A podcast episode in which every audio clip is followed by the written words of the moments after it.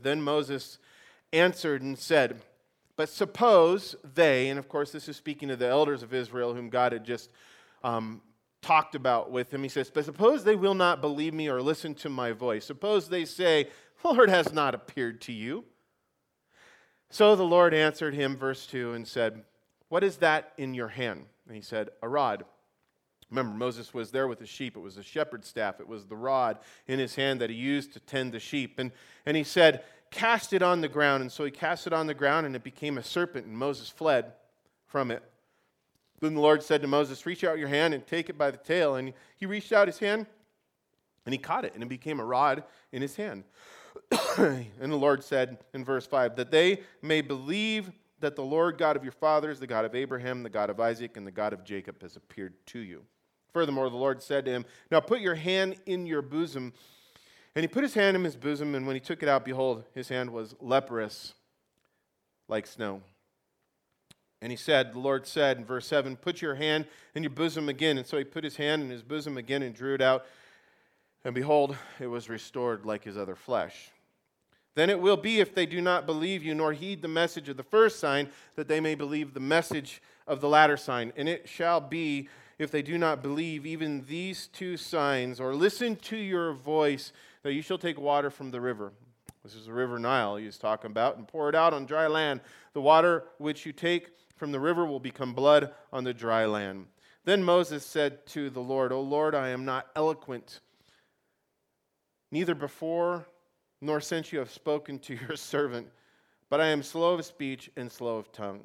Now, part of me as I read this wonders if Moses, having just seen these two miracles, these two awesome things that, that God had done, part of me wonders if Moses was going, okay, Lord, it's really cool you can do these things, but, but can you fix this? Can you fix this problem? Can you fix this infirmity that I have? And, and, and we know that the Lord doesn't. And, and we'll read on, and Moses will actually complain about it a little bit more. But, but it reminds me of the Apostle Paul in the New Testament, where the Apostle Paul came before the Lord, it says, three times asking to be delivered from the thorn that was in his flesh, the ailment that he had. And the Lord said, No, I'm not going to, Paul. He said, Because this thing that you have is keeping you humble, it's keeping you dependent upon me. And it, it's a reminder for me that, that if Moses was going to the Lord, all right, Lord, you can do these things. I'm not eloquent. I've never been, and I'm not now. What are we going to do about this? And, and the Lord goes, by his silence, pretty much the issue. He's like, we're going to do nothing. You're going. And guys, I'm here to tell you that, man, this is a reminder for us that God uses those who are weak. God uses those who are foolish. And, and all of us have this thing. It, we may not be slow uh, uh, uh, uh, of speech. We may not be eloquent. That might not be our, our, our, our disability, if you will. But we all have that thing in our life where we go, Lord, what are you going to do about this so that I might be used by you? And the Lord says, He says, You're, we're doing nothing about that because that is the thing that's going to keep you dependent upon me. Now, some of you have heard me tell this story before, but, but many of you may not. But one, I, I was not that great in school. And, and part of it was, as my dad said, you don't apply yourself. And, and I didn't. I didn't apply myself. I didn't like school. And, and I actually took the five year plan when it came to graduating high school. And it wasn't different when I was younger. It was still only four years. And many people who, who even put in a little bit of effort, like my two boys who shame me, they both graduated early. And, and I took the five year plan because I just failed many classes in high school and had to repeat. The one class, actually, my fifth year of high school, I needed a half a semester. And the half a semester that I needed was a speech class that I had taken three times and failed. And I failed because I was dreadfully afraid of standing in front of people and giving a speech. And so, yeah, it's, it's humorous, huh? That God would call the guy who failed speech three times and, and didn't graduate high school because of it, to, to, that God would call that guy to stand in front of people and to speak. And, and, and, and, but that's how God is, guys. And so I can relate to Moses. And you know what? I don't believe that God has ever delivered me of that. I mean, truthfully, I talk to other guys who are in my, my uh, peers who are other pastors, and, and then they, they, they, their, their time of study and their time of prep, and, and, and, and I listen to them. I mean, there's people in, my, in this fellowship who have what's called the Shondictionary. And it's, it's the Sean Dictionary. Yeah, some of you are raising your hands where I mispronounce a word or I say something funny and you guys keep track of it. That's okay. God, God sees you, He knows you.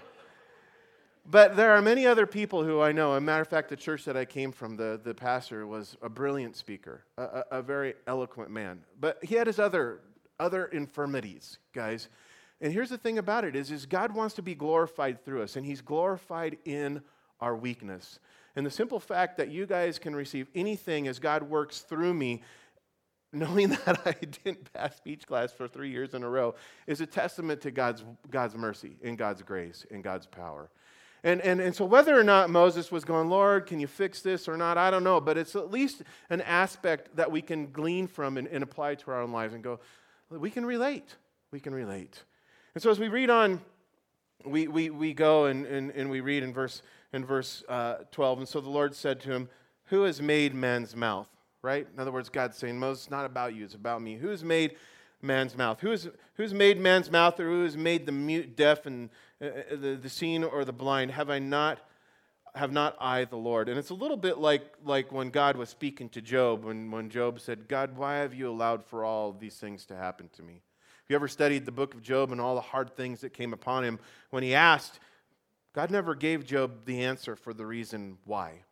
He basically said this I'm God, you're not. And that's what God's doing here with Moses. And, and sometimes that's what we need to be reminded of. And, and at this point, as Moses is complaining and showing his reluctance and giving God wisdom and explaining to him why God's making a decision, God's going here by this one thing. He's going, Moses, I'm God, you're not. And I'm telling you, there's, there's some of us here today, including myself, that need to be reminded of that. Because we elevate ourselves, we put ourselves, you know, we have these false idols in our lives. And the, and the single greatest false idol that any one of us have that we bow down and worship before is this altar, this idol of self, where we put ourselves on the throne. We need to be reminded that God is God, He's the Lord, we're not. And so the Lord reminds Moses of this, and he goes on and he says, Now therefore, go, and I will be with your mouth and teach you what you shall say. But he said, O Lord, please send by the hand of whomever else you may send. So the anger of the Lord was kindled against Moses, and he said, Is not Aaron this Levite your brother? I know that he can speak well. And you look, and look, he is coming out to meet you, and when he sees you, you'll be glad in your heart. Now you shall speak to him and put words in his mouth, and now, and I will be with your mouth and with his mouth, and I will teach you what you shall do. So he shall be your spokesman to the people, and, and he himself shall be a mouth for you, and you shall be to him as God. And you shall take this rod in your hand with which you shall do these signs. Now, in verse 18, it goes on, it says, So Moses went, finally, right? Moses reluctantly agrees. He, he goes forward in, in, in faith, with little faith, but he goes forward in faith. And he returned to Jethro, his father in law, and said, Please let me go and return my brethren who are to return my brethren who are with me in Egypt to see whether they are still alive. And Jethro said to Moses simply this, go in peace.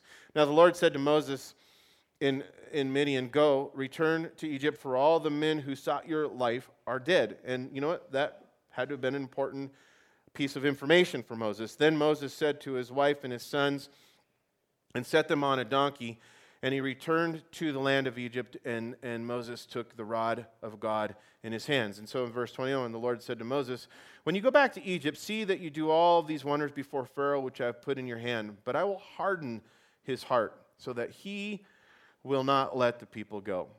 Then you shall say to Pharaoh, Thus says the Lord of Is- the, the Lord, Israel is my son, my firstborn. So I say to you, let my son go, that he may serve me. But if you refuse to let him go, indeed I will kill your son, your firstborn. And it came to pass on the way at the encampment that the Lord met him and sought to kill him. then Zipporah took a sharp stone and cut the foreskin of her son and cast it at Moses' feet and said, Surely you are a husband of blood to me. So he let him go. Then she said, You are a husband of blood because of the circumcision. And the Lord said to Aaron, Go into the wilderness and meet Moses. So he went and he met him on the mountain of God and kissed him. And so Moses told Aaron all the words of the Lord who had sent him and all the signs which he had commanded him. Then Moses and Aaron went and gathered together all the elders of the children of Israel. And Aaron, verse 31, spoke all the words which the Lord had spoken to Moses. Then he did the signs in the sight of the people, and so the people believed. And when they had heard that the Lord had visited the children of Israel and that he had looked on their affliction, notice then they bowed their heads and worshiped. Father, we thank you, God, for your word. Your word is truth. God, we live in this world that is full of deception and lies and dark things, and, and in, in a time and a place, God, where, where, where whole nations are, are, are, are rejecting you. Lord, where sins within the church. And God, we know that you've called us like you've called Moses to be a light for you. And so, God, in those areas of our lives where we know that we've been called, I pray, Father, that we would see this account, this story, Moses' example, and God, that we would not resist you. Father, that we would step forward by faith, knowing that we have you with us and the power of Holy Spirit living inside of us as a guide, as a helper. And Lord, that you would manifest signs and wonders through our own lives into the lives of people around us, Lord. And, and that that greatest sign, Lord, would be um, the gospel message brought forth in love, that people would see how much we love you and how much we love one another. We pray these things in Jesus' name. Amen. All right, if you guys look back with me in the beginning of the chapter, I want to. I want to begin by pointing out that as Moses continued to challenge God's plans, because this is where he's at right now, still in this place where he's challenging God's plans, that he's now expressing these doubts at the beginning of this chapter on whether the Hebrew people, specifically the elders, that, that, that whether or not they would believe that he'd been sent by God or they would even give him an audience, that they would even listen to him. And in doing so, Moses asked God what he should do if this happened. But in light of this, we need to see that Moses' doubts were evidence that he did not believe. So it wasn't so much whether or not they would believe him, it was whether or not Moses believed that God was going to do what he said he was going to do. Still, a matter of fact, he didn't believe what God had just told him, right?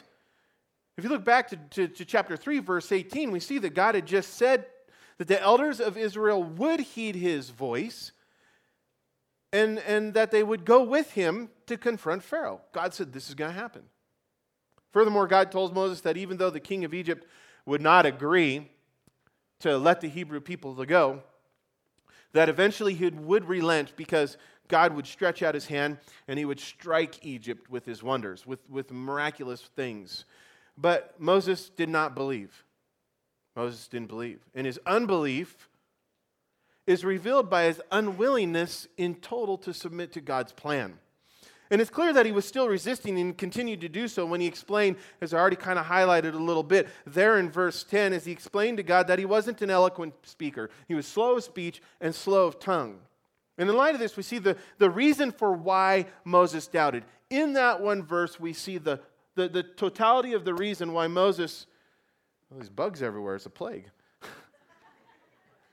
The reason why for, for Moses, Moses doubted. And, and, and you know what? This reason for why Moses doubted, guys, it's, it's, it's, it's really the same reason for why we often doubt God, for why we don't believe the things, the very same things, or, or, or things like this that God's spoken to us. And it's because of this. It's because we don't lift our eyes.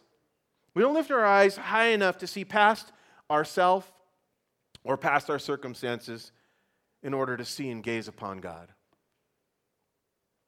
In other words, we, we, like Moses, we look at our weaknesses instead of looking at God who strengthens us according to the word, tells us according to his power and his might.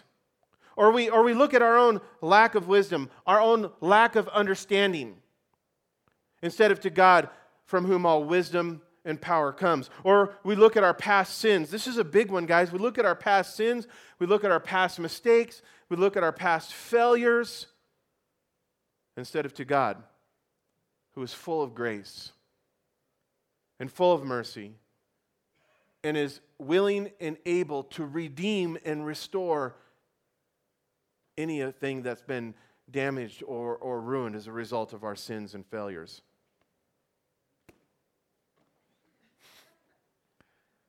And clearly, this was still Moses' problem as he considered,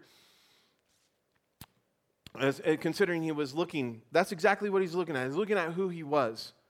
He was looking at what he had done in the past. And, and, and furthermore, he was looking at what he couldn't do. I can't speak very well. Instead of looking to God, and this is a key, to God who had already told Moses who he was. Moses, don't look at who you are, look at who I am, the great I am, right? I am who I am, the self existent one. Not only did God tell Moses who he was, he also told Moses what he was going to do.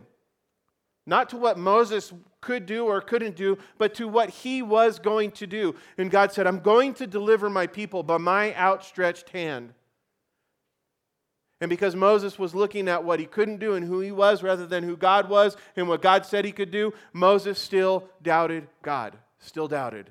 Yet, in spite of all that God had already done and said, we see that he was patient, was he not? That God was patient with Moses. That literally the word that comes into play here is the word long suffering. God was being long suffering with Moses. You know what? Just like he is patient and long suffering with us. And in doing so, we see that God did other miraculous things with and for Moses that would be signs, he said to the elders, if they did not believe. And if you look there in verse 3, it says that he changed this rod in Moses' hands into a serpent. And then in verse 6, he caused Moses' hand, when he put it inside his bosom there underneath his cloak, to become leprous. And then in verse 9, God made a promise telling him that when you get to Egypt and you draw water out from the Nile River, that when you pour it on dry land, Moses, I'll turn it into blood. Three signs. And in light of this, I want to first point out that Moses' doubts, and there were more than just doubts, were they not? I think it's safe to say that they are fears. Moses' doubts, Moses' fears, and, and even Moses' unbelief, that these were not things that God was surprised with. Was it? It wasn't like God said, You know, no, I got this plan. I'm going to go ahead and choose Moses to deliver my people. I've heard their cry. And then when Moses began to, to complain, when Moses began to, to focus on himself, it wasn't like God was like, I can't believe you're doing this. God wasn't caught off guard. He wasn't surprised with Moses, nor was he disappointed by these things that Moses was speaking, was he? In fact, God clearly, who, God who clearly knows all things, also knew exactly what Moses was like when he called him. Bible tells us even when God called us into salvation, he knew what we were like. It says, while we were still sinners, right? still in the midst of our sins, still in rebellion against God, still enemies of God, He called us. He knew what we were like. He knows what we're like. And he knew what Moses was like when he called him. But guys, this is the other this is the other thing to notice is that not only did, did God know what Moses was like, and not only does God know what we're like, God knew exactly what kind of man Moses would become when Moses trusted in and submitted his life to God. God knew what kind of man he would become in him. And I think this is revealed to us as Moses revealed to us just for, for no other reason than because God was long suffering with Moses. He was working with him, he was bringing him to this place of faith and trust and reliance. And, and that's why God did these things for him, these three additional things, in order to build his faith, to do a work in Moses, so that Moses could later stand on God's behalf courageously before Pharaoh and do the mighty work that God had called him to do. And I think we should find comfort in this because it reminds us that God also knows us. God knows us. He knows our weaknesses. He knows our past failures, He knows our sinfulness. But God also knows what kind of people we're becoming as we put, his, put our trust in Him. And so God is long suffering towards us. God, it says, has compassion on us. In fact, we're told this in Psalm 103, verses 13 through 14, which says this as a father has compassion on his children, so the Lord has compassion on those who fear him. Why? For he knows how we are formed, and he remembers that we are dust. Now, the other thing I want to point out that is specific to these two miraculous things that God did with the Moses' hand and with the rod um, that God demonstrated to Moses, um, which, which really were to be signs. God even reiterates that, okay, Moses, these will be your signs. And just in case the elders didn't believe. And, and, and, and I, I think maybe, mm, it's my opinion, okay? Maybe God was being a little snarky with Moses when, when he said to him, okay, Moses, if they don't believe the, the rod turning into the snake, here's another one so that, that they might believe. And, and, and God had already told him, and so it really wasn't an issue. And, and, and I think that maybe it was like that because sometimes that's how God talks to me, because I need it like that. Okay, Sean, you know, and, and, and, and so, so God, God uses these two things. But when God first, when God, God first took the rod, guys, that was in Moses' hand, there was, a, there was an additional message going on here. And, and I want you guys to see that. There were other things that God was communicating to Moses through this process. A deeper message, more than just going, okay, here's your signs. See, God was, God was talking to Moses through these things. And, and, and when he took the rod that was in Moses' hands and he turned it into a stake, you know what it does? It should remind us that when we put our trust in God, God will take whatever it is that we have in our hands and effectively use it God will take whatever it is that we have in our hands and use it effectively. In other words, guys, God's ability to work is not limited by the things that we have or the things that we don't have. Often when God calls us, we go, God, this is all I got. I'm going to need these things. I'm going to need that. I don't have enough. Or, or what I do have, how, this isn't the right tool for the job. And we, and, we, and we look at God and we look at what we have and we limit God's ability to work by the things that we do or the things we don't have. And, and that's not how God is. Remember, God, our God, He can even take two small fish and five loaves of barley bread and He can multiply them so that thousands of people can be fed. And this is important for us to understand because when it comes to the work of God, I think we either, we either count ourselves out we either count ourselves out for the work that God has called us to do, or we lack the vision, guys, to see how the work will be done that God has called us to do, simply because we're blinded, because we look at what we don't have, rather than, than, than using and trusting in, in the things that God has already provided us provided for us. And God, we go, I got this. God, is this enough? And God goes, That's all you need. And if you need anything else, I will give it to you. I will provide it for you. And I'm here to tell you, I've seen that over and over and over again in my life personally and then through ministry when I've been willing to take whatever it is I've had, respond to the call of God, and step outward in faith. And God miraculously provides. He takes the weak things, the small things and he does great things. And I think that was the message that he was given to Moses here. And so we must remember that when we take what we have been given and put it in God's hands, guys, it'll be more than enough for wonderful things to happen. And this is what God wanted Moses to know. And this was even further illustrated for us and for Moses when he told Moses in verse 6, in addition to that, he's okay, put your hand in your cloak. And in doing so, Moses pulled it out and he caused his hand to be leprous, to be, be covered in leprosy. That wasn't a good thing, okay? But, but you got to remember that, that, that, that leprosy in, in, in Scripture is, is, was always tied to sin, right? And so there's a connection there that God's doing. And then when God told him to put the, his hand back in his cloak and he pulled it out, it says that it was immediately restored when he put it back in. And you know what, guys? By this miracle, God was revealing to Moses that, that even with all of his weaknesses and even with all of his past failures, that he too was enough in God's hands. It wasn't just an issue of whether Moses had enough, it was whether Moses was concerned about whether he was enough.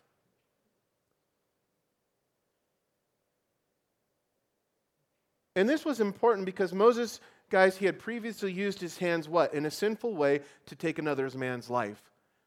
And in a true sense, Moses' hands were stained with that past sin. He was a murderer. Yet when God demonstrated his power to remove the leprosy, what he was showing Moses, what he was, what he was proving to Moses, is that he could heal the weaknesses of his flesh and to use him for his glory. You see, guys, that's exactly what we do. We look at ourselves, we look at our natural state, we look at our, our humanness, and we go, This is not enough, God. And God goes, You're right. It's not. But we leave God out of the equation and we, we forget that God's the one who's greater than our weakness, God's greater than our sin. And I know this is a message that we need to hear today because you know what? We have all done shameful things, guys, that cause us to feel like we're unable to be used by God. And maybe there's ever been people in your life who know those things that look at you and mock at you and go, You can't do that because you've done this. And your own heart and Satan in this world cast those stones at you to condemn you in order to keep you out of this place where, God, where you feel that you can be used by God. And it's those memories of those past sins, those past failures, our weaknesses that cause us to feel like we've been condemned by God, even though God has forgiven us. It says, throwing our sin as far as the east is from the west, and He remembers it no more. And the memory of those past sins can cause us to feel, guys, I know this firsthand, it can cause us to feel as if we're damaged goods. What do you do with something's damaged? You know, you ever receive something from Amazon Prime that's damaged? You just do what with it? You send it back. And that's sometimes is what we think about ourselves that we're damaged beyond repair and therefore we're not useful in God's hands. But we need to remember this God's word is truth. And in Romans chapter 1, chapter 8, verse 1, it says this there is, there is now no condemnation for those who are in Christ Jesus. Do you believe that? If you're in Christ, there's no condemnation for you, no matter what you've done. Furthermore, Romans chapter 5, verse 20 tells us it says, Where sin once abounded, grace abounded much more. And we look at our sin, guys, and we see how big it is because all of us has some sins that only God knows about that we wouldn't share with another living being, even if it meant being someone was going to kill us. You tell me about that, I'm going to kill you. You're like, nah. Those things, guys, that nobody else knows about, that we're so afraid and so ashamed to share with anyone else except for God. God says, for that sin, when that sin abounded, He said, My grace abounded all the more. Furthermore, in 2 Corinthians chapter 5, verse 17, it says this. He says, Therefore, if anyone, if anyone, if anyone is in Christ, he is a new creation. Old things have passed away, and behold, all things have become new. I'm not who I used to be. And that's because of Jesus. You are not who you used to be.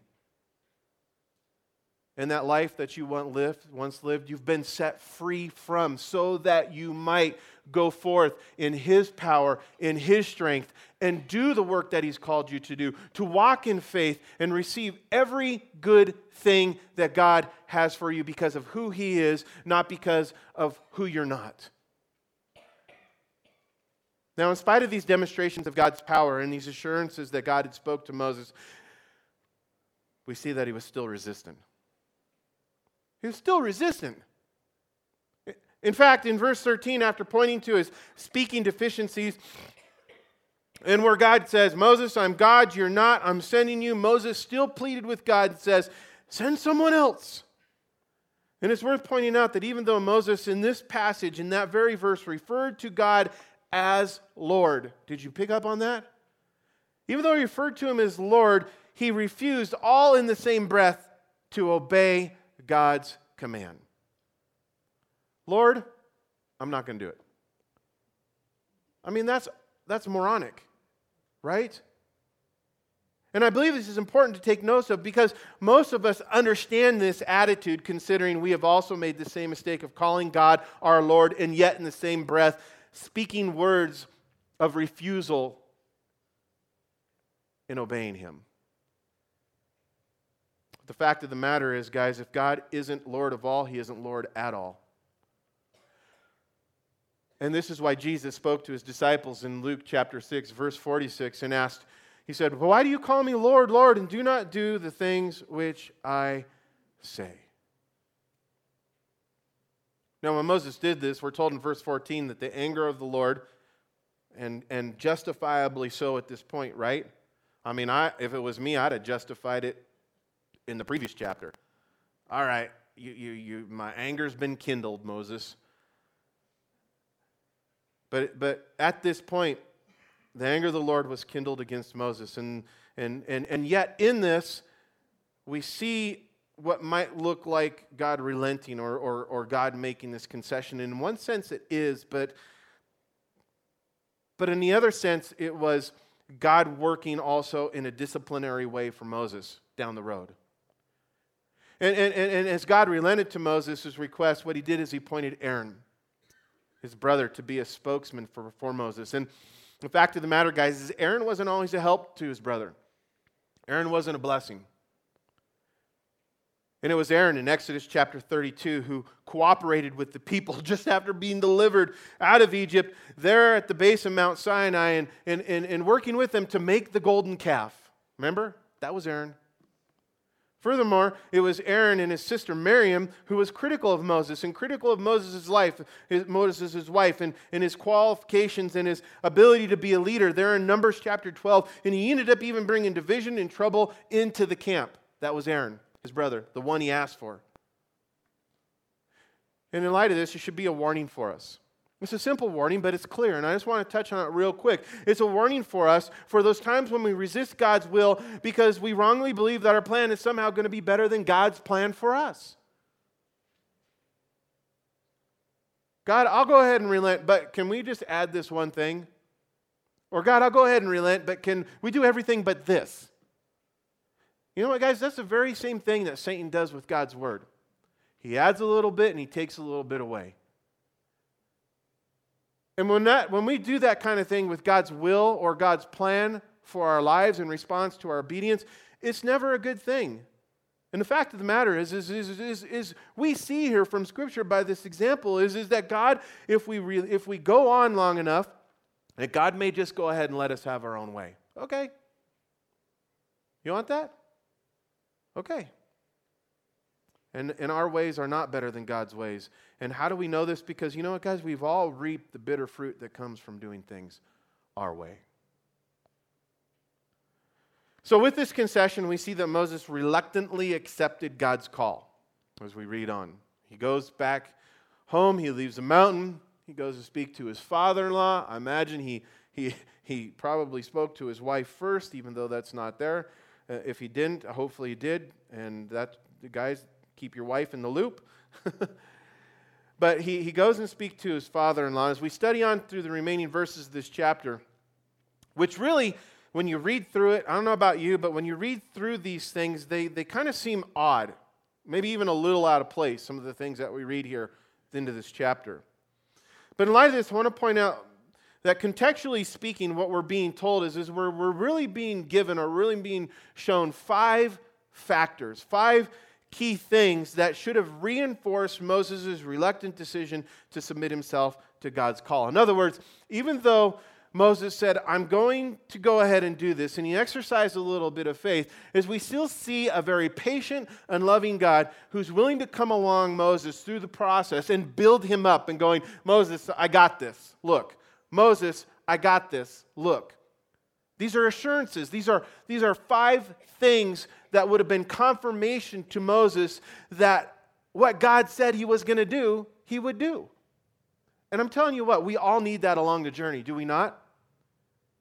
We all need that along the journey because there is adversarial things that come against us. There are hard times that come when you step out in obedience to the Lord. It's not always a bed of roses. It doesn't always go perfectly as the way you had hoped and planned. And God, even from the beginning, told Moses it's going to be hard. And I'm sure that there were times that doubts would re-arise, that fears would come forward, just like there is in our own lives. And so God gives us these kinds of things also, these assurances, these, these points of confirmation that continue to keep us moving forward in God's will. Again, it's, it's, it's, it's, what we see here is, the, is the, the, the, the demonstration of a loving God, a long suffering God who was willing to come alongside his servant and grow him into the man that he wanted him to be by proving himself to him. God proving himself to him over and over and over again. And man, God does that for us, guys. It says, even when we are faithless, he remains faithful. And God was faithful to Moses in spite of his faithlessness. And I want to point out that we're being told about, about five factors, five specific things that should have reinforced this for Moses in, in regards to his reluctant decision to submit himself to God's will. And the first one here is very simple, but it's in verse 18 where it tells us that when Moses went to his father in law, Jethro, and he made this request to leave and to return to Egypt, um, Moses received no protest. He received no protest from his father in law, who simply said, Go in peace. He spoke a blessing to him. And even though there is only one verse to account this conversation, I want you to know that it was no small thing what we're reading about here. After all, Moses had been living in Midian with Jethro now for 40 years. He was an intricate part of Jethro's business and his family. Remember, he had become important to Jethro, not only because he had married one of his daughters and given him grandchildren, but also because Moses had been entrusted with part of the family business, as we see that he was charged with care for the flocks. And so it reasons to, to, to conclude that Moses' departure would have left a big void in Jethro's, in Jethro's life. You know, maybe he was like, okay, I can find someone to take care of the sheep, but you're taking my daughter. You're taking my grandbabies. And that's no small thing.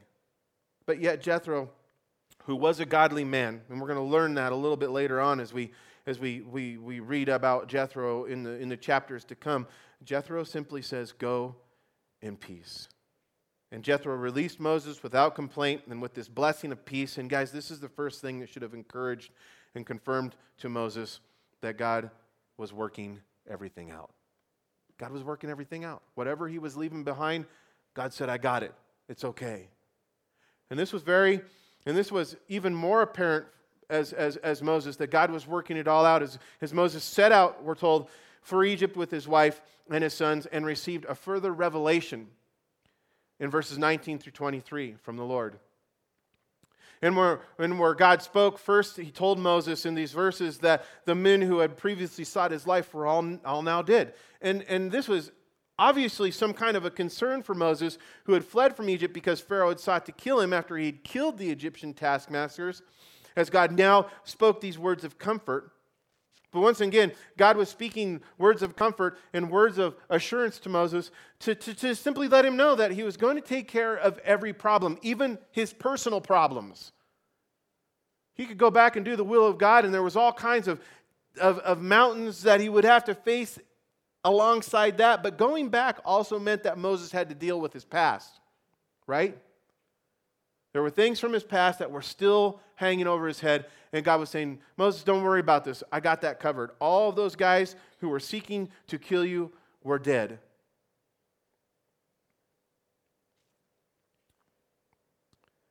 So, this was confirmation to Moses that his decision to submit to God's will and go to, to, go to Egypt was the right decision. And it's this information about the men who wanted to kill him being all did, that was only part of the revelation, as we see here. And, and I love the second part of it because God went into detail, not very, very detail, not only on what Moses was to do, telling him, you know, to perform these signs and to do these, these miraculous things, not only what he was to do, um, but God also told him what Pharaoh would do.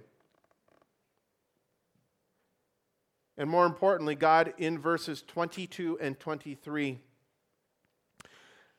told Moses what he would do if Pharaoh refused to release Israel. And so, from the onset, guys, from the onset of this venture of faith, Moses, because of this revelation from God, now had been reiterated once here, here once again. Moses knew the end from the beginning.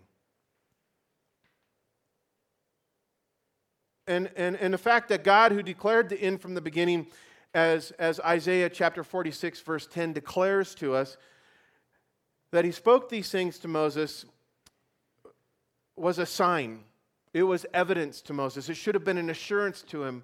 It should have been confirmation to him that God was going to work everything out. Moses, I can see the beginning, I can see the end, and this is what's going to take place. Now, the third point of confirmation for Moses that was told to him was on, told him to, to let him know that he was on the right track, is, is in this, these verses, in verses 24 through, through 26, where it speaks about this, this, this circumcision account. And in these verses, we're told that the Lord sought to kill Moses. And we might go, what, what the heck? The Lord just called him out to do his will, and now, now he had out, and now the Lord's going to kill him. And, and you're like, that doesn't make any sense. But the reason why God was seeking to kill Moses was because he had not circumcised his son. And furthermore, what we see in these verses is that his wife, Zipporah, did the very thing that Moses had been unwilling to do. And in a demonstration of her disappointment with Moses, and disgust with what she had been forced to do, she cast the foreskin of her son, it says, at the feet of Moses. And even though this event might seem odd, it might seem out of place to us, the fact of the matter is, is that God was disciplining Moses. That's what we're being told here. God was disciplining Moses. And, and guys, what, what we see here is that before Moses could effectively lead God's people, he had to be right with God. See, not only was God taking care of the things at home that he was leaving behind. And not only was God going to take care of things from Moses' past that he had to go and confront, God was taking care of the things inside of Moses as well that had to be right before he could be used by God effectively. And so God was being, Moses was being disciplined by God before he could effectively lead God's people. And he had to be right with God. His own house had to be set in order. And, and the truth, this truth is presented to us in the New Testament. And it's a principle that's given that's found in the book of Timothy, 1 Timothy chapter 3, verse 5, where it simply says this. It says, If anyone does not know how to manage his own family, how can he take care of God's church? Right?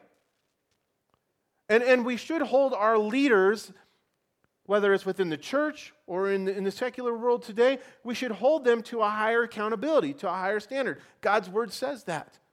And Moses was being called to do this, and there were things that, is, that were in his life that was out of order. And God said, We're dealing with this before we get there and do all that. And guys, God will do the same for us. But it is a, it's an assuring thing, it's a confirming thing to let you know that, that God's about ready to do a great thing because he's getting things right. We see that even within the church. I, love the story in the book of Acts with Ananias and Sapphira. Because up to that point in the early church, we're told that the God was adding to the church daily those whom would be saved. But then there's this account of, of Ananias and Sapphira who, who kind of lied about what they had done. They misrepresented what they had done. And they were called out for it. The Holy Spirit made that known to the early church, to the apostles. And it says that, that those two, by example, lost their life. They dropped down dead because of what they had done.